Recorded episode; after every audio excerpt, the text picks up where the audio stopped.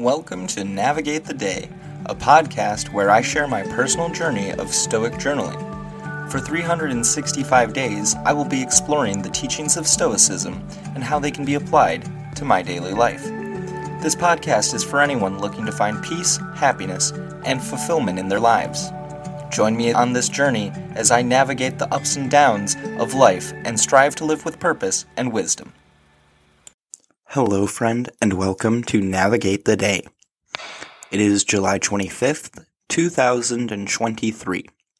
We're in the month of duty, which falls under the discipline of action.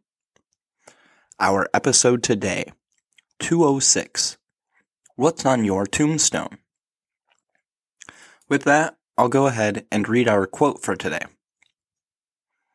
When you see someone often flashing their rank or position, or someone whose name is often often bandied about in public, don't be envious. Such things are brought such things are bought at the expense of life. Some die on the first rungs of the ladder of success, others before they can reach the top.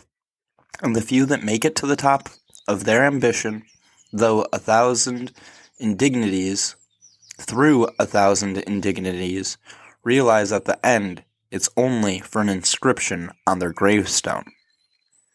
Seneca, on the brevity of life, 20.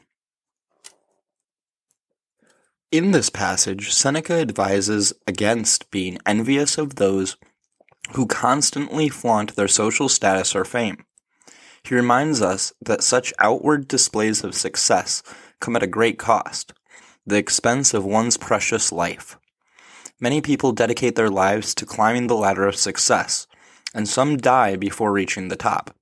And even those who do achieve great heights often realize that it was all in pursuit of a fleeting legacy. At the end of their journey, they might have nothing more than an inscription on a gravestone to show for it.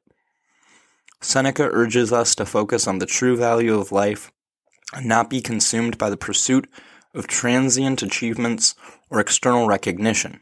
Instead, we should strive to live a meaningful and fulfilling life, appreciating each moment and making the most of our time on earth.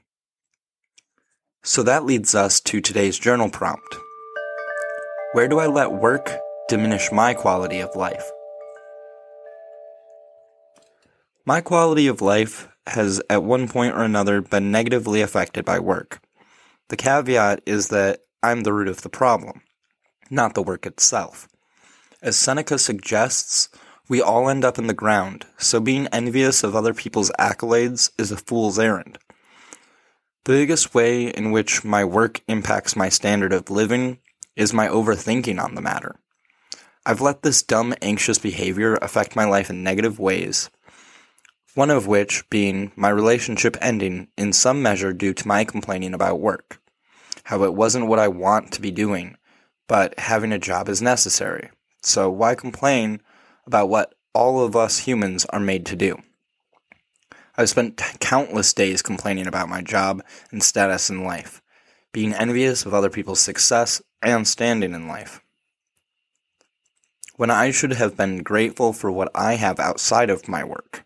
My relationship with flour means so much more to me than how much money, things, or titles I collect through life. The only title that matters to me and that I took pride in the most is and was her boyfriend.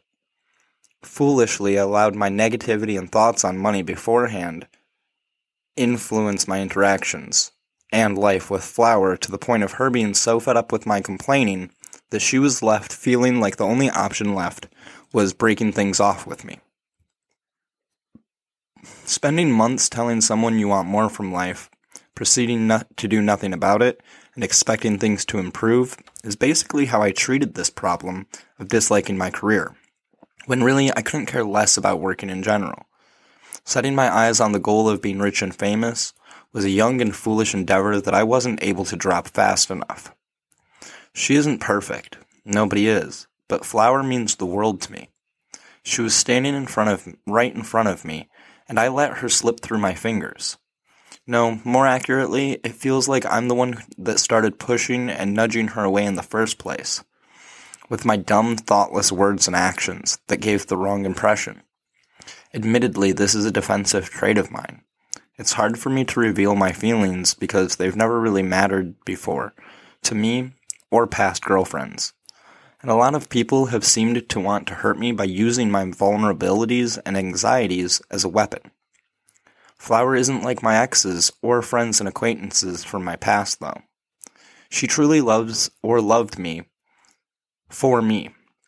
She cares about my emotions, and as I'm realizing too late, just wanted me to be happy.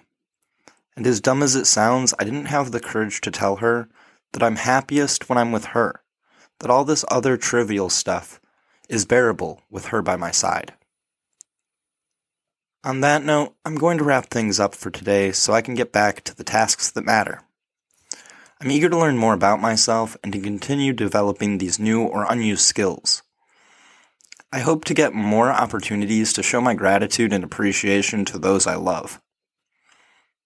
I need to remember to be patient as progress and all things in life take time.